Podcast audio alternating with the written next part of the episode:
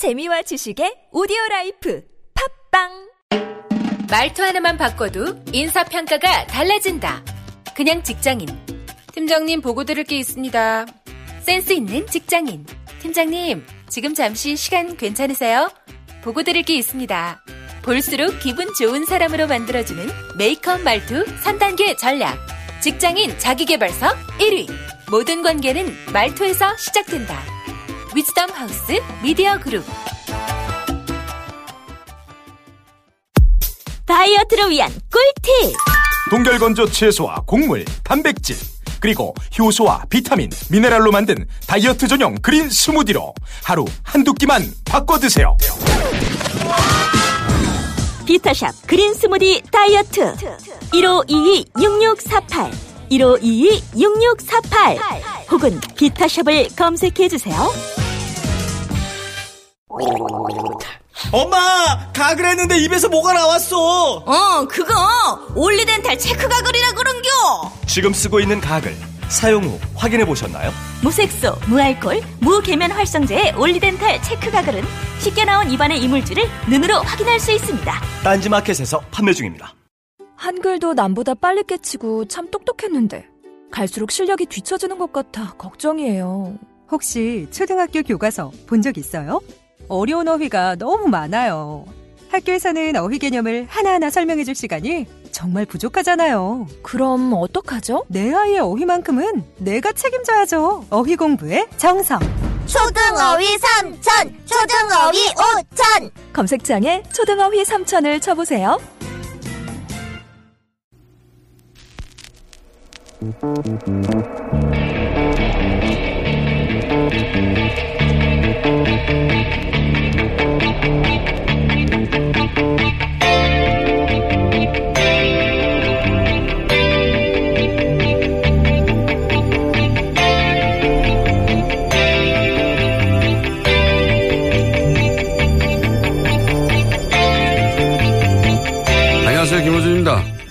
살충제 계란에 대해 식약처는 성인이 매일 몇십 개 단위로 먹어도 문제 없을 정도의 독성이라고 발표했습니다. 이 살충제 계란 사태가 공장형 밀집 사육의 결과인지라 최근 흙 목욕으로 진드기를 닭이 알아서 해결하는 방사로 키운 닭의 주목을 받았죠. 그런데 운동장에 재래닭을 자유롭게 방사시켜 키운 생협의 유정란에서 1979년 이래로 판매가 금지된 DDT 성분이 기준치 이하이긴 하지만 검출됐습니다. 이미 시중에서 구할 수도 없는 DDT이기 때문에 과수원으로 사용됐었다는 토지에서 과거 사용된 DDT가 남아 있었던 걸로 추정됩니다. 서울대 보건대학원 최경호 교수팀의 논문에 따르면 최근 산모 82명 중 81명의 모유에서 기준치 이하이긴 하지만 DDT 성분이 검출됐다고 하죠. 과거 과수원이나 집에서 마구 쓰였던 DDT는 반감기가 최대 24년이라 인체에 잔류하고 있었던 겁니다. 물론 식약처가 향후 독성물 관리를 엄격히 하고 그 결과를 주기적으로 투명하게 공개해서 그동안 상실한 신뢰를 신뢰 회복을 위해서 철저하게 노력해야 하는 건 당연한데 그런데 그렇게만 하면 이런 화학물질이라는 먹거리 사태는 앞으로 다시 일어나지 않을 것인가? 인간의 생산성을 높이기 위해 자연을 조작하고 화학물질을 투입하는 한 이런 일은 계속 벌어지지 않을까? 소비에 관한 패러다임 자체를 다시 생각할 때가 된 게 아닐까? 인간, 동물, 환경에 최대한 해를 끼치지 않는 소비를 이번 기회에 어릴 때부터 학교에서부터 가르쳐야 하는 게 아닐까? 김원준 생각이었습니다.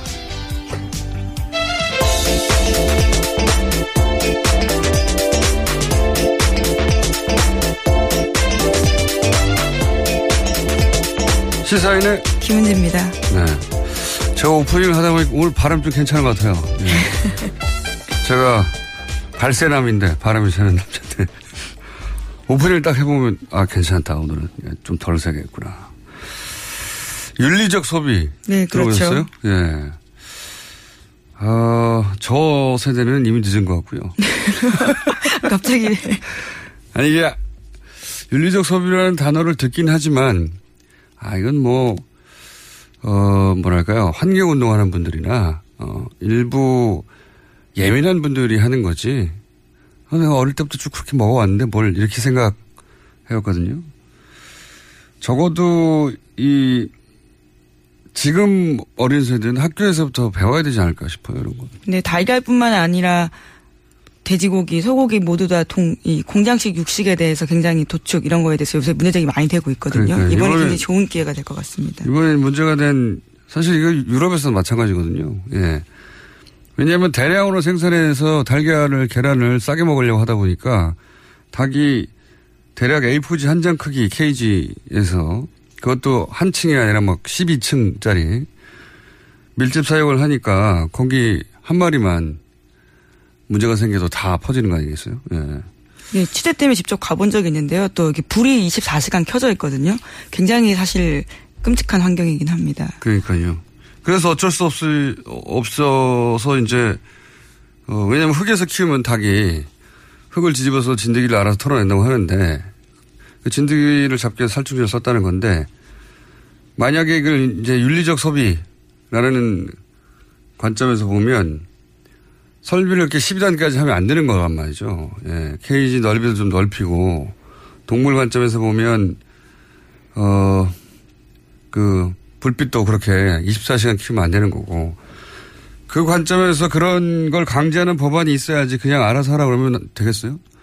많이 단을 올리면 올릴수록 가격이 떨어지는데. 예.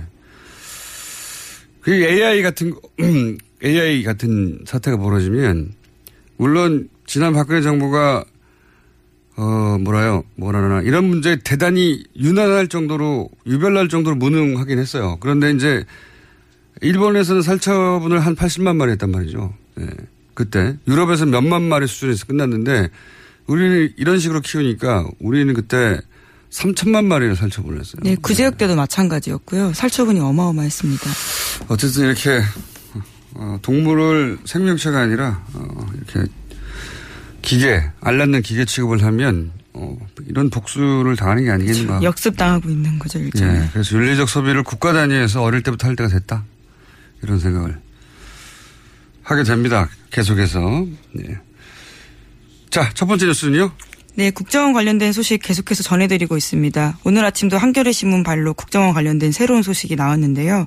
국정원이 소위 오프라인 심리전을 위해서 박승춘 전 국가보훈처장이 만든 단체에 돈을 냈다라는 보도입니다.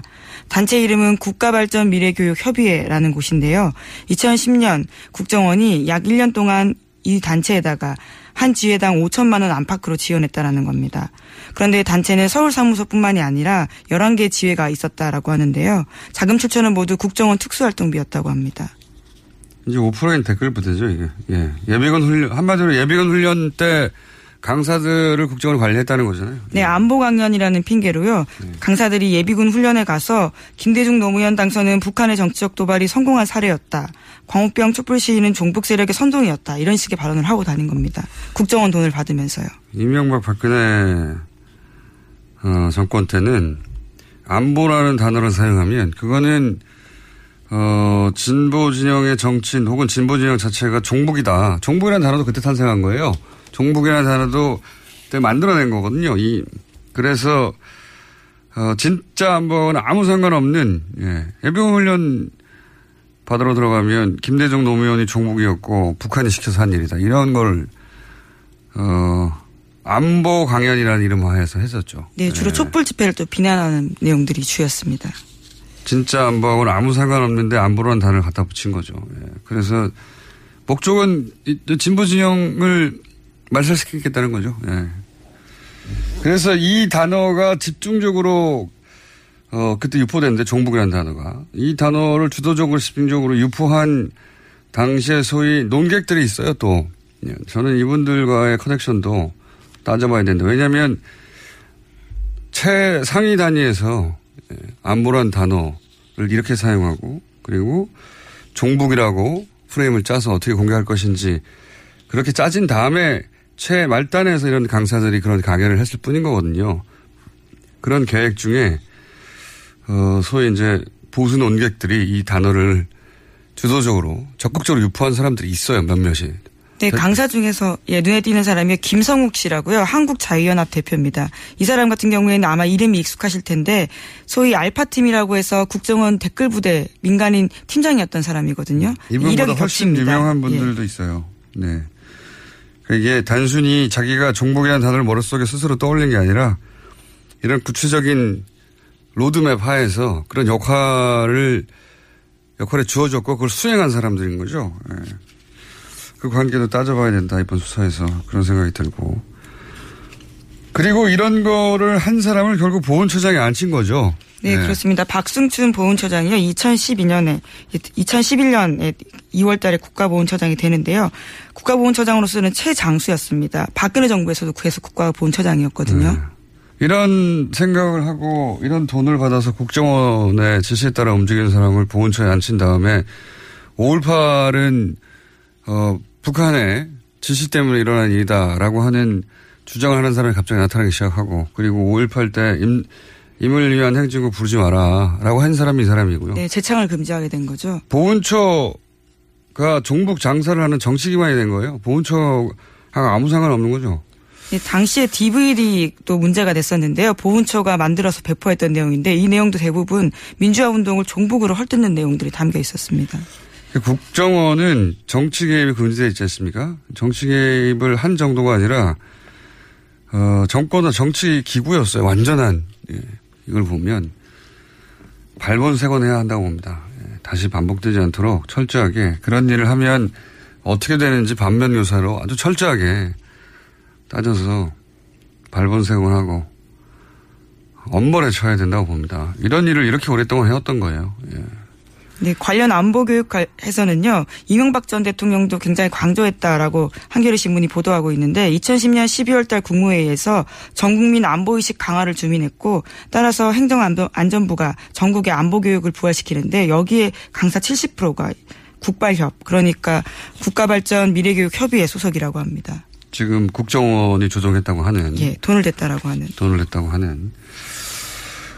그러니까요. 어, 그렇게 말할 수는 없잖아요. 그 김대중 노무현을 어, 북한의 지시를 받고 움직인 사람이라고 말하라 이렇게 할 수 없으니까 그걸 단어를 안보로 바꿔서 안보 교육을 강화하라고 한 다음에 실제 안보 교육을 하러 온 사람들은 하는 말이 이거 이거잖아요. 김대중 노무현이 어, 북한이 성공한 사례라고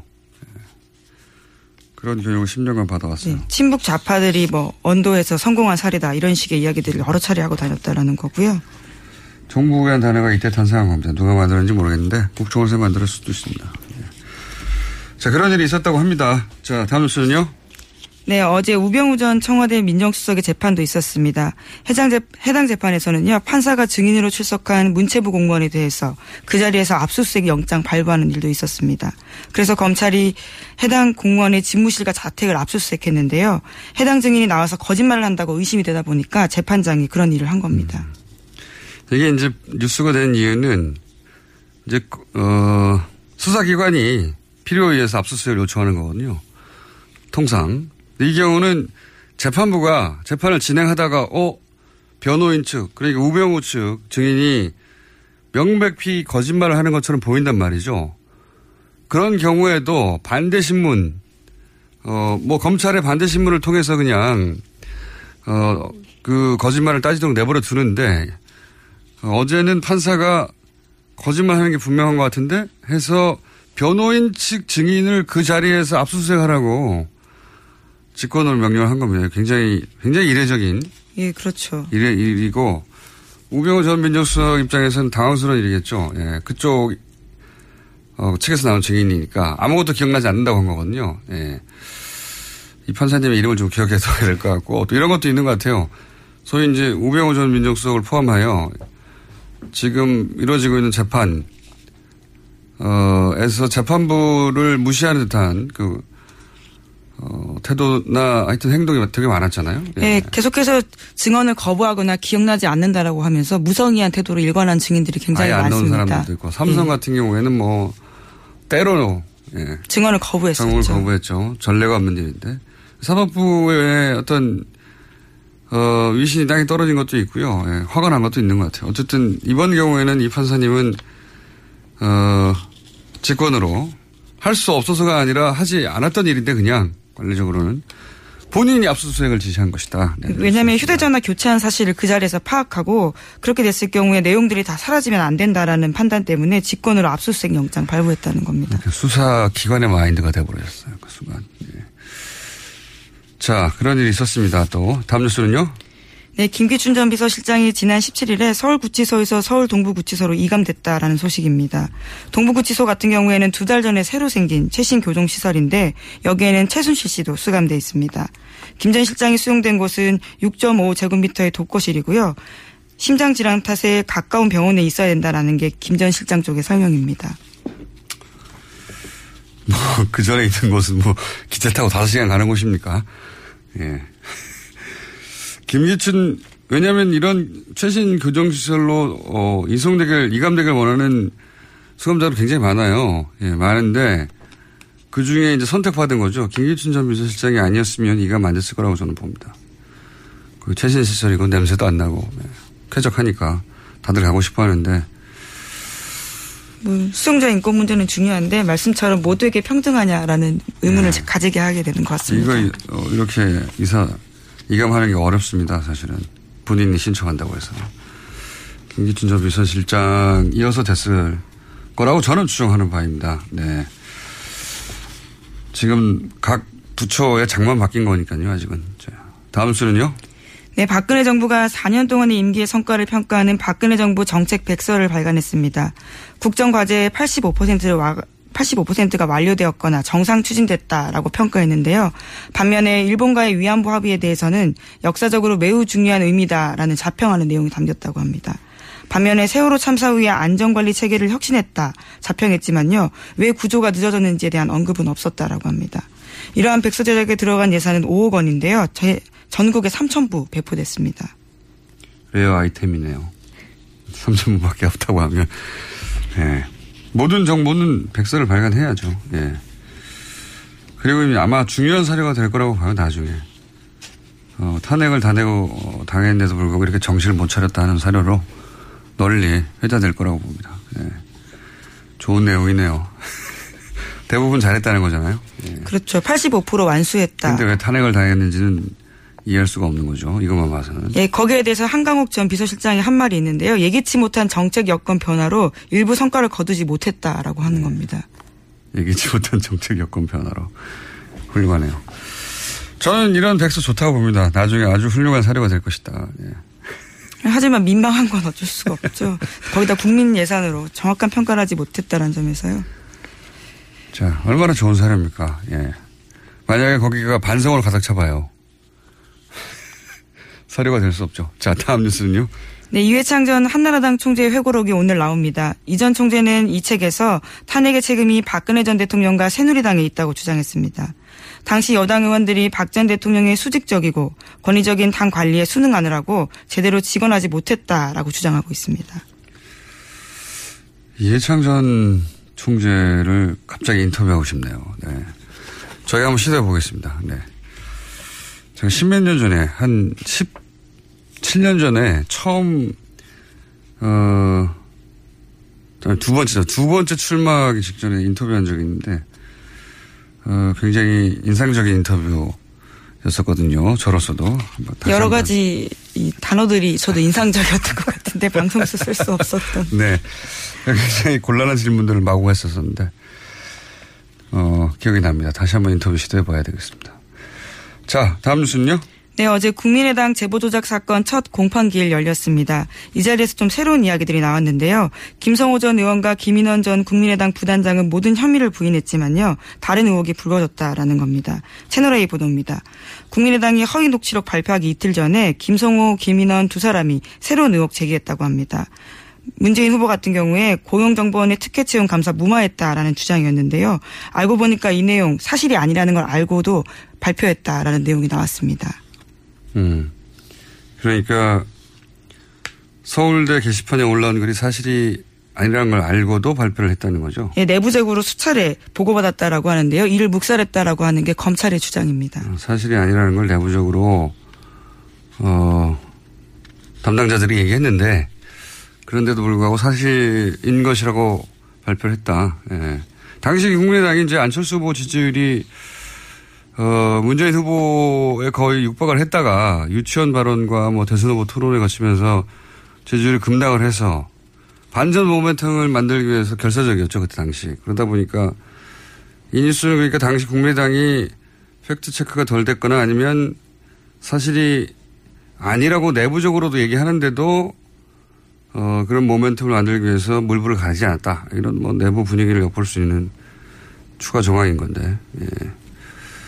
이준서 최고 역시 이런 분위기 속에서 제보 조작을 사전에 인지하고도 계속 추진하지 않았을까 하는 데 대한 간접 정황 정도로 제시된 것 같네요. 예. 네, 검찰 쪽 주장인데요. 우선 음. 당사자들은 부인하고 있습니다. 뭐, 이 이야기는 재판이 진행되면서 더 어, 구체적으로 나올 것 같으니까 여기까지 하고요. 다음 뉴스는요. 네, 도널드 트럼프 미 대통령이요. 오늘 오전 약 4천 명 병력을 추가로 파병하는 아프간 전쟁 대응 전략을 발표할 계획입니다. 미국 우선주의에 따라서 막대한 비용이 들어가는 아프간과 이라크에서 발을 빼야 한다고 주장했던 후보 시절 이야기를 뒤엎는 조치입니다. 트럼프 어, 후보 시절에는 예, 쓸데없이 밖에 나가서 돈 쓰면 안 된다고 예, 그렇게 주장을 했었죠. 예, 그러다가 소위 이제 미국의 개입주의 를 주창했던 오바마하고는 다르게 예, 그랬는데 이제 그렇게 안 되는 거죠. 이미 발이 깊숙이 들어갔던 사안들에 대해서 발을 빼려고 해도 마무리를 짓고 나와야 되니까요. 그래서 이제 태도를 바꿨다는 거고 또 게다가 배너원이 퇴출되고 또 맥메스터가 더 입김이 강해졌다라는 분석도 나오고 있기 때문에요. 이와 관련해서 북핵 문제 해결에 있어서도 외교적 해법에 실패할 경우에 군사적 옵션 꺼내들 가능성이 있다라고 TV조선은 분석하고 있습니다. TV 조선은 그렇게 분석하겠죠. 예. 북핵 문제가 외교적으로 잘 안 되면 군사적 옵션, 군사적 옵션이라는 게 지지난주 내내 얘기했던 뭐 폭격을 한다든가 뭐 그런 거 아닙니까? 전쟁 나면 절대로 안 된다고 하는 그 얘기를 또 하는 거예요. 예. TV조선은 전쟁이 났으면 좋겠나 봐요. 예, TV조선은 어쨌든 지금 상황에서는 북핵 문제가 또 외교적으로 잘 안 되면 군사적으로 군사적이라는 게 뭡니까? 전쟁하자는 거지. 전쟁 확률이 높다라고 분석을 우리 보수는 전쟁을 원하나 봐요. 예. 실제로 과거에 우리 보수는 전쟁 나면 가장 먼저 도망갔었습니다. 여기까지 하겠습니다. 시사인의 김은지였습니다. 감사합니다. 골반 잡자 바로 잡자 바디로직. 허리 통증 바로 잡자 바디로직. 2017년 cool summer. 바디로직 라이트 출시. 통기성이 좋아 땀 걱정 없이 한여름에도 쾌적하게. 입은 듯 안 입은 듯 가벼움의 신축성은 그대로. 자세가 좋아지는 골반 교정 타이즈 바디로직. 검색창에 골반 교정 바디로직. 라이트 아무도 묻지도 따지지도 않고 가입하셨다고요? 보험은 너무 어려워요. 걱정 마십시오. 마이보험 체크가 도와드립니다. 1800-7917 마이보험 체크로 지금 전화 주세요. 1800-7917 이미 가입한 보험이나 신규 보험도 가장 좋은 조건을 체크해서 찾아드립니다. 인터넷 한글 주소 마이보험.com 또는 카카오톡에서 아이디 검색 마이보험을 친구 추가하여 상담하실 수 있습니다. 모닝똥? 제겐 사치였죠. 내가 토끼인지 토끼똥이 나인지 내가 변을 본 것인지 변을 당한 것인지 나는 바나나이고 싶다 간혹 구렁이이고도 싶다 미궁 대장사랑 빅똥의 추억 미궁 대장사랑이 찾아드립니다. 혈중 콜레스테롤 개선과 배변 활동에 도움을 주는 건강기능식품입니다. 검색창에 미궁 대장사랑 미궁장사랑 이름 바꿨어요. 프로바이오틱스 12종 추가. 미궁 대장사랑.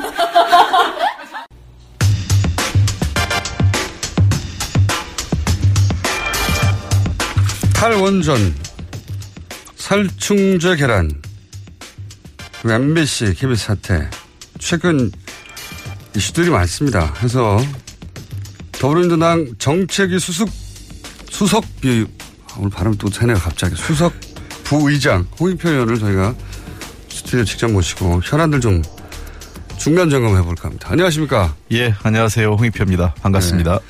스튜디오 직접 나오셨습니다. 어, 여기서부터 시작해보죠. 최근에 대만에 대규모 정전이 발생했지 않습니까? 예. 예. 정전이 발생하자 우리 보수 언론, 조선일보, 동아일보 모두 네. 일시에 어, 이거 원, 탈원전 때문에 네. 대만에서 탈원전 정책을 추구하다가 결국 대규모 정전, 블랙아웃이 발생했다. 그러니까 우리도 탈원전 이거 이러다가는 블랙아웃 나오는 거 아니냐. 그리고 뭐 요금도 크게 올라갈 것이다. 이렇게 대서특필을 했어요. 네. 이거 어떻게 보십니까? 아, 예, 그, 우리가 블랙아웃 우리 경험 한번 했었지 않습니까? 예. 이명박 정부 시절에. 그래서 블랙아웃 경험하고 나서 그 대안으로 대규모로 이제 원전을 짓기 시작한 거죠. 예. 그 당시부터. 근데 지금 대만의 사태하고 이번 그 블랙아웃이 원전 정책 탓이다. 이건 전혀 관련이 없습니다. 아, 그러니까 그렇습니까? 예. 그러니까 대만에서 요번에 발- 그 사고가 난 것은 그 LNG, 그러니까 액화 천연가스 발전소거든요. 예. 다탄 발전소라고. 여기서 그 직원이 실수로 연료 공급을 한 2분간 안 해 가지고 이게 중단된 거예요. 예. 근데 이 발전소가 어, 대만 전체 그 전기 공급량의 12%를 차지합니다. 아, 10분의 1 이상. 예. 예. 그러니까 이게 중단되니까 이- 이 순간적으로 예비 발전을 돌려서 될 수 있는 상황이 아닌 거죠. 돌발 상황이었기 때문에. 예를 들면 이 수력 같은 경우는 발전 즉시 전력이 나오지만 예. 어, 원자력을 포함해서 그 석, 그, 저, 가스 발전소나 석탄 발전소 모두 다 최소한 2시간 정도 시간이 불을 필요합니다. 떼워야 되니까요. 떼워야 되니까요. 예. 그래서 2시간 이상 필요하니까 이거는 셧다운 돼서 요번에 그 정상화되기까지 나- 다른 예비 그 설비 가동 예비를 돌리는데 한 4시간 이상 정상화까지 시간이 걸린 거거든요. 음. 그래서 이번 문제는 전혀 원자력 문제와 관련이 없는 직원의 실수 단순 실수였다. 예, 실수에서 기초한 거고 또 구조적으로 우리가 다릅니다. 아, 말씀드린 것처럼 어, 대만의 전력 공급 규모가 42기가 같은데요. 네. 우리는 그 113기가와트 그, 서- 그 전력 공급 그 설비량 그 설비 네. 기준으로 규모가요. 그 기준으로 했기 때문에 우리 이 말씀드린 대로 10% 이상이 이 사고가 나면 문제가 되지만 우리는 한 개 단일 발전소가 대개 2% 넘지 않습니다. 한 개가. 예.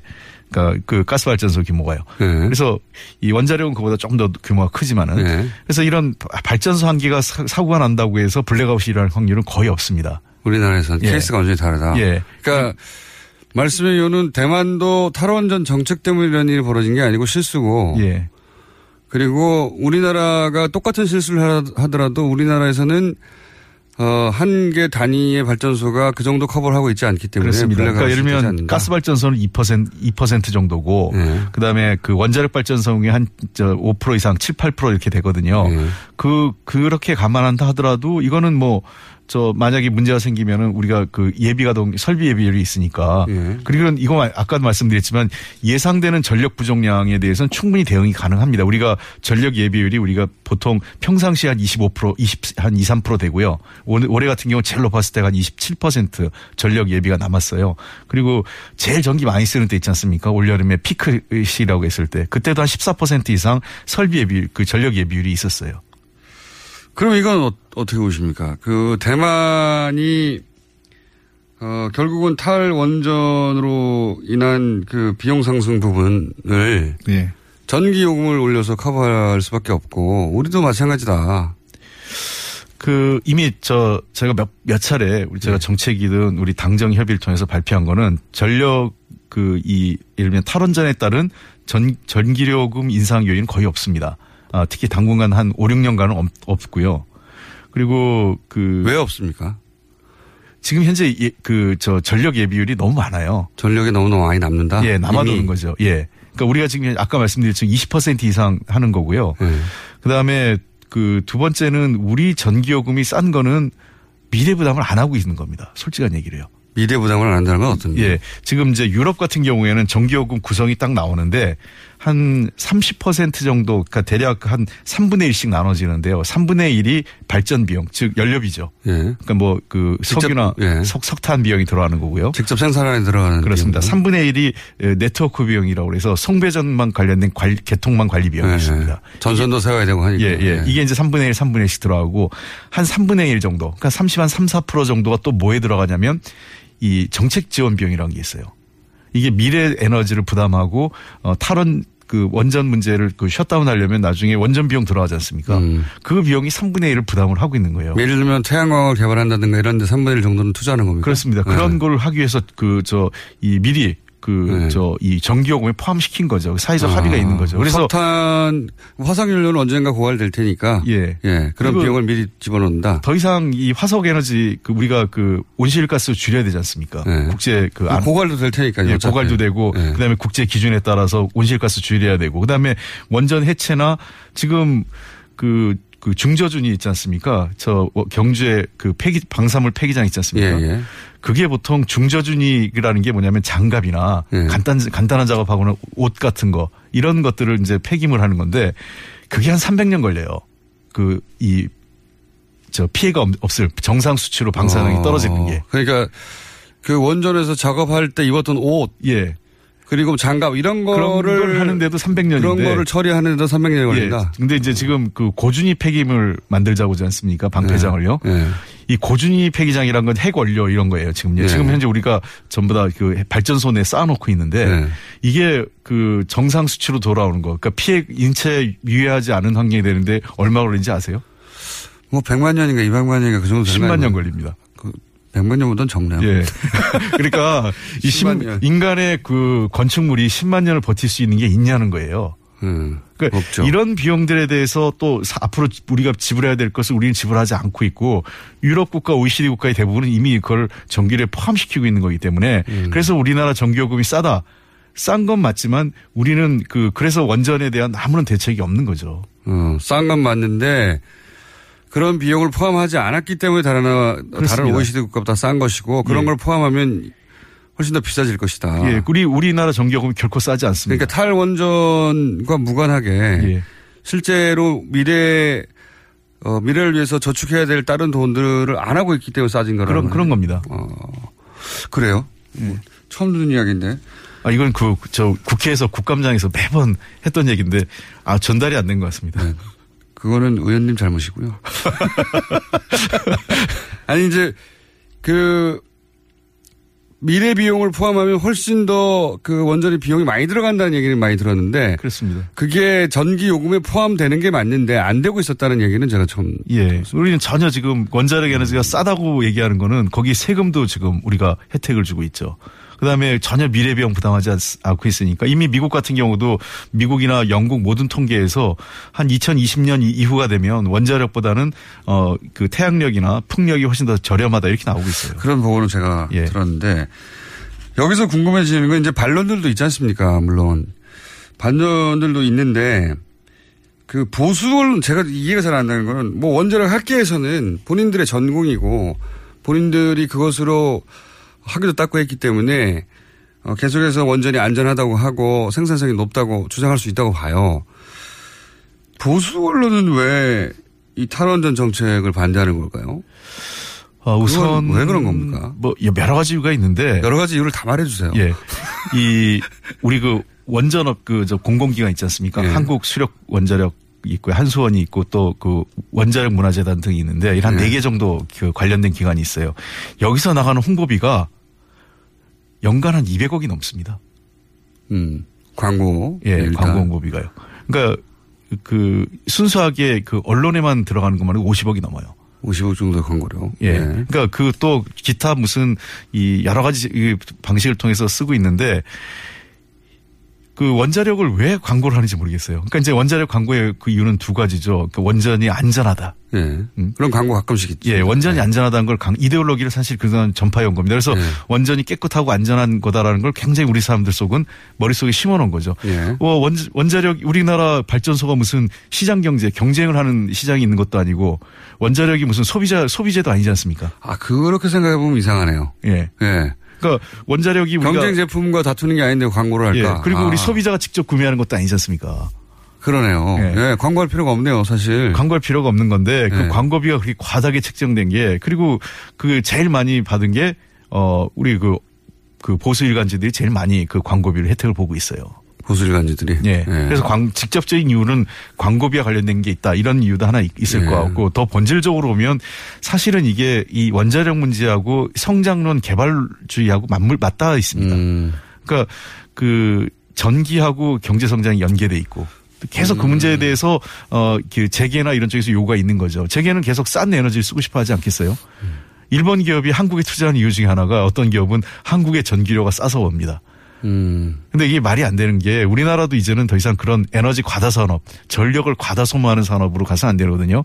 어, 그 인천 그 이런 제철소들이 많아요. 그 우리나라 그 제철소들이 전기로 노- 그 쇠물을 녹이는 거 있어요. 이게 말이 안 되는 거죠. 전기로 할 때는 열 손실이 일정 한 그 35% 이상 열 손실이 생깁니다. 전기가 너무 싸서. 예. 그러니까 이 가스나 석탄으로 네. 그 전기를 발생하는 과정에서 30% 이상의 열 손실이 있는 거예요. 네. 에너지 손실이 됩니다. 네. 그럼에도 불구하고 전기요금이 너무 산업용 전기요금이 싸다 보니까 어. 그 제철소들이 전기 전기로가 없, 로 전기로 그러니까 전기로 쇠물을 녹이는 거죠. 열역하게 역행할 정도로 전기료가 싸군요. 그런 거죠. 에너지 효율이 떨어지는데도 싸니까 쓰는 거군요. 전기로. 예. 그렇습니다. 그 그거는 기업 탓을 할 수가 없죠. 기업은 그게 싸니까. 자기들은 그 경제적으로 맞으니까요. 아하. 이 그리고 이제 그 발전소를 한번 건설하면 적어도 몇 년, 4, 5년 이상 거기에 이제 건설 사업 그 소위 대기업들이 건설사를 쥐고 있으니까 네. 그 이권하고도 좀 연관이 있겠네요. 그, 렇습니다 지금 신고리 오리콕이 실제로 이 건설하면은 네. 앞으로 한 10년간은 그저 원자력계에서는 안 지어도 될 거로 생각할 거예요. 먹고 살 수 있으니까. 먹고 살 수 있으니까. 그리고 그 이후에 10년 후에 보수 정권 들어오면 다시 원자력 정책하면 된다. 이렇게 얘기하고 있어요. 음. 그래서 지금 버티는 거군요. 예. 그러니까 오리콕이 신고리 오리콕이만 건설하면 된다 이렇게 생각하는 거죠. 그, 왜냐면 그, 그 사이에 10년 지나가니까. 10년 지나가니까요. 예. 길어봐야 10년 아니겠어? 이런 예, 그런 거죠. 뭐 정권 우리나라 정권 텀이 지금 10년 단위로 바뀌니까 10년 단위 최근 두 번 20년간은 그랬죠. 그렇죠. 예, 그래서 이제 그렇게 보는 거죠. 뭐 미국처럼 미국도 8년 단위로 계속 바뀌니까 뭐 우리도 그렇게 하지 않겠냐. 그러면 음. 다시 또 그 원자력 친화 정, 정부가 들어서면 또 우리도 먹고 살 게 생기지 않겠냐 이런 생각을 하는 거죠. 그래서 아 이번에 중단하려고 하는 걸 그렇게 어, 안 된다고 하는 이유 중에 하나는 그런 게 있는 거고요. 예, 그러니까 지금 10년간 신고리 오리코기만 짓고 나면 더 이상 자기들도 진짜 말하기 어렵다는 걸 잘 알고 있습니다. 한 2025년 30년까지. 아, 그러니까 또 이해가 가요. 요거 한번 지으면 10년인데. 예. 10년이면 뭐 다음 전- 보수 정권 들었겠지 뭐 이렇게 생각한다. 예. 아, 갑자기 이해되려고 합니다. 그래서 보수 언론이 그리고 또 이런 것도 있겠죠. 이제 현 정부가 문재인 정부가 탈원전을 주장하니까 네. 어, 그 정책에 일단 반대해놓고 보는 것도 있어요. 모든 정책에 다 반대하고 있잖아요. 지금 그런 거죠. 예를 예. 들면 뭐 야당들도 사실은 어, 원자력 비중을 낮추겠다고 다 대선 때 공약을 했어요. 네. 근데 지금 와서는 다들 지금 뭐 대선 공약은 다 잊어버리고 어, 원자력 정책이 너무 빠르다. 뭐 너무 성급하다, 졸속이다 이런 얘기하는데 제가 보기에는 그 우리나라 원자력 정책은 탈원전 정책을 하는 다른 나라에 비해서 매우 천천히 가는 거예요. 그러니까 실제로 그이 새로 짓지 않고 기존의 원자력이 수명이 닿으면 셧다운 하겠다는 거기 때문에 네. 60년간 하겠다는 거 60년간 아닙니까? 가요. 그래서 앞으로. 2079년까지 갑니다. 그러니까 앞으로 60년간 하겠다는데 지금 이렇게 난리가 났어요. 예. 그러니까 절대로 그 대만 같은 경우 굉장히 빠른 속도로 급격하게 탈원전을 한 나라거든요. 음. 그러니까 우리하고는 경우가 좀 다른 거죠. 그래서 우리는 어 급격한 용- 전기요금 상승이 없다는 게 지금 원자력을 다 셧다운하는 것도 문 닫는 것도 아닌데 맞습니다. 계속 그러니까 전력 예비율이 남아 도는 거예요. 그리고 문 닫을 발전소들은 문 닫게 하겠다는 거죠. 그냥 그렇습니다. 수명이 다 수명이 다 되면요. 탈원전이라고 하기에도 굉장히 소극적인 탈원전이에요. 예. 지금 자- 잘 돌아가고 있는 걸 문 닫겠다는 게 아니라 어차피 수명이 다 하면 그 수명을 연장하지 않겠다는 거 아닙니까? 그렇습니다. 그러니까 신고리 오리코기가 만약 건설되면요. 2082년까지 갑니다. 그러니까 신고리 오리코기 수명이 그때까지 가니까. 네. 그러니까 우리나라는 완전한 원전이 없는 나라가 되려면 2082년이 되는 거죠.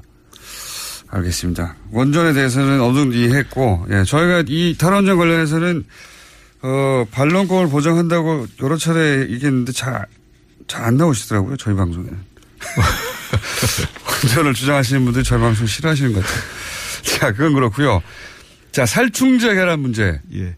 일단, 어, 집권 여당의 탈원전에 관한 시각은 이해했습니다. 살충제는요? 살충제 계란은 누구 책임이고 어떻게 해결해야 되며 지금 문제가 뭡니까?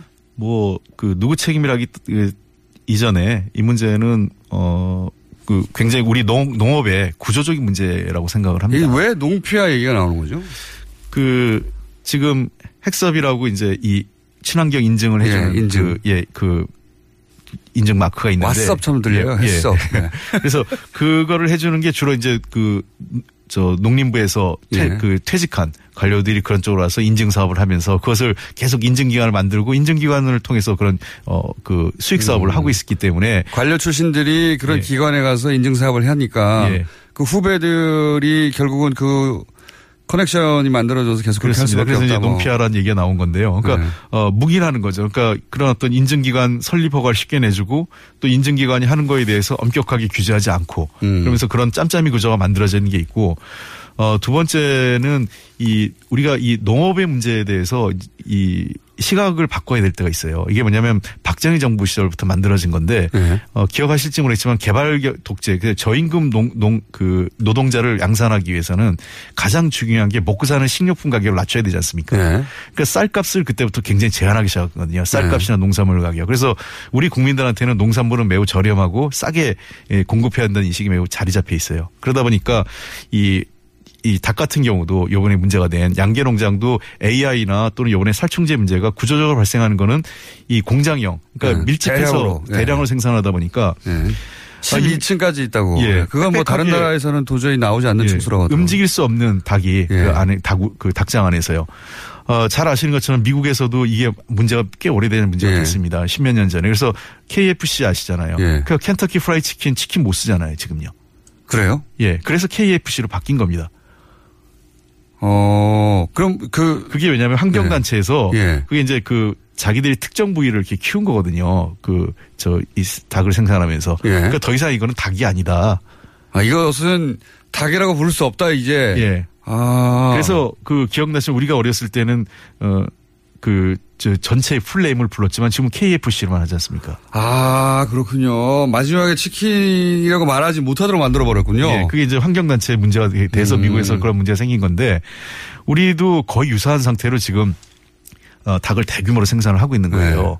그러니까 그 원래 닭 그 이 움직일 수도 없는 여름에 그 덥고 이런 데서 진드기가 생기는데 예. 닭이 숫자가 적으면 그걸 빼내서 청소하고 살균 살, 살균한 다음에 닭을 다시 집어넣어야 되는데 네. 몇만 마리가 되는 걸 할 수가 없죠. 몇만 마리를 다 빼서 그걸 청소하고 다시 집어넣을 수가 없으니까 그렇습니다. 닭이 있는 채로 뿌려줄 수밖에 없었다. 그런 거죠. 그게 첫 번째고 네. 두 번째는 여전히 친환경 농장 같은 경우에는 닭을 방사하잖아요. 그러니까 그러니까요. 이게 풀어놓고 예. 키우는 건데 우리가 옛날 자연적으로 키웠던 예. 방식이죠. 지금은 다 이렇게 우리에 넣어둔 제일 거니까. 비싼 계란이에요. 그렇습니다. 예. 예. 그 최근에 문제가 된 거는 그 그렇게 키웠는데도 그 DDT가 발 이미 땅에 있었던 있었던 거죠. DDT. 예, 예. 예. 이미 몇- 그, 20년 전, 30년 전에 그 문제는 우리가 또 다른 접근해야 됩니다. 그거는 정말 이 차제에 이 토양에 대한 문제를 그러니까 보세요. 그 이게 다시 원전 문제하고도 연결되는데 우리가 한번 잘못 쓴 거는 후손에게 엄청난 재앙이 가는 겁니다. 그때 DDT 멋모로 썼다가 음. 그 지금 30년이 지나도 우리에게 저주처럼 돌아오는 것처럼 원전도 그래 마찬가지인 거죠. 음. 이 기회에 윤리적 소비라는 걸 저는 그 민주당에서도 기치로 내걸어야 될 것 같아요. 그럼 저는 그래요. 네. 그러니까 그 결코 값싼 소, 그, 소, 그 농산물 가격, 먹거리에 대해서 적정 가격, 그 다음에 적정, 그, 그에 걸맞는 안- 안전과 그, 저, 환경 기준을 만들어주는 게 이제 우리 사회가 나가야 될 새로운 가치라고 저는 보는 거죠. 저도 거긴 동의합니다. 예. 그러니까 이게 먹거리에 대한 인식 자체를 바꿔야 되는 것 같아요. 예. 조금 조금 더 비싸더라도 이게 제대로 자란 닭에서 나온 달걀인지 그렇습니다.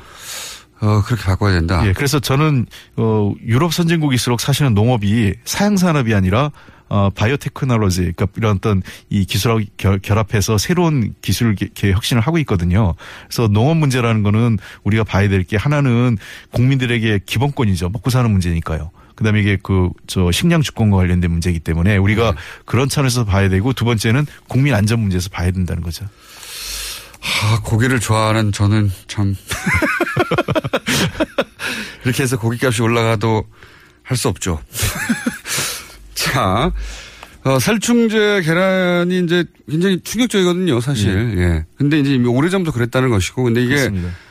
계란만 그럴 것이냐는 얘기들이 있어요, 또. 그렇죠. 지금 걱정스러운 건 토양이 그 상태라면 닭이 흙을 먹어서 그 DDT가 나올 정도라면. DDT가 나올 정도면 밭작물이나 농작물은 그러니까 이거 어떻게 봐야 되느냐는 문제죠. 그래서 그 정말 이- 차제 우리가 안, 그 먹거리의 안전에 대한 문제를 심각하게 봐야 됩니다. 근데 농산물이 그렇게 대량 생산되는 건 맞는데 우리나라에서 우리나라에서 그렇다고 유럽보다 농산물이 싸지 않아요. 이건 유통의 문제인 것 같기도 해요. 그렇습니다. 네. 예. 그러니까 이거는 농민들은 굉장히 저렴하게 생산하기 위해서 그렇게 하- 할 수밖에 없는데 중간 유통 과정에서 어 우리가 유럽보다 제가 알- 아는 기준으로 유럽보다 농산물이 더 비싸게 많거든요. 예. 그러면 누군가 누군가 이 부당하게 많은 이득을 취한다고 하는 거니까 그렇습니다. 그 문제를 고쳐 나가려면 유통 문제도 농산물 유통 문제 봉바전이잖아요. 예. 그 농협이 그런 거좀 잘하라고 만들었는데 굉장히 엉뚱한 금융사업만 자꾸 하려다가 농협이요? 예. 이명박 전 대통령 얘기하시려는 거예요? 그런 거죠. 그, 저 본연의 업무가 이 농협의 본연의 업무는 그게 아니지 않습니까? 아, 그 주제는 저도 굉장히 관심이 많은 사안인데, 아, 그건 다음 시간에 한번 따로 모셔가지고. 그렇습니다. 저- 이 모든 길은 그 MB로 가네. 이 MBC, KBS 문제는 어떻게 합니까? 지금 3분밖에 안 남았는데, 아, 이 조근조근 설명을 잘 하시니까, 예. 제가 쏙쏙 귀에 들어오고 와 있는 중인데, 이 MBC, KBS 문제는 과거 정권은 사실 정권에서 대통령, 그, 사장을 찍어서 바꿔버렸잖아요. 불법적으로. 예, 그렇습니다. 그러고 나서 소송이 걸리면 나중에 이기더라도 어떡합니까? 벌써 4, 5년 지나버렸는데. 예. 근데 이번에는 그렇게 못하지 않습니까? 예. 어떻게 해결합니까? 아, 지금 좀 답답합니다. 그러니까 우리가 법으로서는 임기가 보장돼 있기 때문에 예. 공영방송에. 근데 툭하면 이제 그 공영 우리가 뭐 그 공영방송 장악하려고 그런다. 그래서 제가 한번 그 우리 정책 회의 할 때 그 뭐라고 그랬냐면 아니 국민들 앞에 그 해당 방송사 로고도 못 들고 가는 방송 장악해서 정부 여당에 무슨 도움이 되겠냐 그랬어요. 차라리 그 김어준의 뉴스공장을 그 장악하면 도움이 될 것 같은데 장악이 안, 됩니다. 안 됩니다. 근데. 예. 그래서 그 제가 그 공영방송 보고 얘기한 거는 정권이 장악하고 싶은 탐나는 방송부터 먼저 만들어 달라 그랬어요. 음. 그러니까 국민의 신뢰나 공, 공영, 공정성 회복이 우선인데 최근에 MBC나 KBS 자체 내에서 지금 내부적으로 그렇죠. 구성원들이 더 이상 견딜 수가 없어서. 예. 예. 그러니까 시체말로 창피해서 못 살겠다예요. 그분들이. 우리도 그동안은 정말 참고 참고 또 권력이 뒷받침하니까 어 우리가 숨죽인 채 살았지만 물론 그 안에서 투쟁은 계속 소, 간헐적으로 있었어요. 그분들이요. 근데 이제는 더 이상 못 견디겠고 자기들이 바, 바꾸겠다고 하는데 김장겸 사장이나 그 고대영 사장 같은 경우 진짜 후배나 자기가 소속했던 그 기관의 미래를 위해서는 스스로 거취를 결정하는 게 제일 좋죠. 제 생각에는 그분들의 계산은 열심히 탄압을 받아가지고 음. 그 탄압받는 이미지로 나중에 어, 총선에 출마하시려고 하는 게 아닐까. 그래서 저도 그게 걱정입니다. 그래서 뭐 걱정할 언론, 탄압 이미지 받고 무슨 비례대표 받거나 뭐 정권으로부터 탄압받았던 예. 그 경력을 쌓으려고 하시는 게 아닌가 일부러. 뭐 그럴 수- 그 개연성들은 뭐 우리 거는 좀 앞으로 상황이니까 지켜봐야 되겠고요. 자, 벌써 시간이 다 됐는데요. 아, 이게 직접 나오시는 게 재밌군요. 그리고 오늘 하다가만 농협과 이명박 전 대통령의 관계에 대한 얘기도 해야 될 것 같습니다. 그거는 다음에 한번 사자방 관련돼서 한번 했으면 좋겠습니다. 자원 있고요.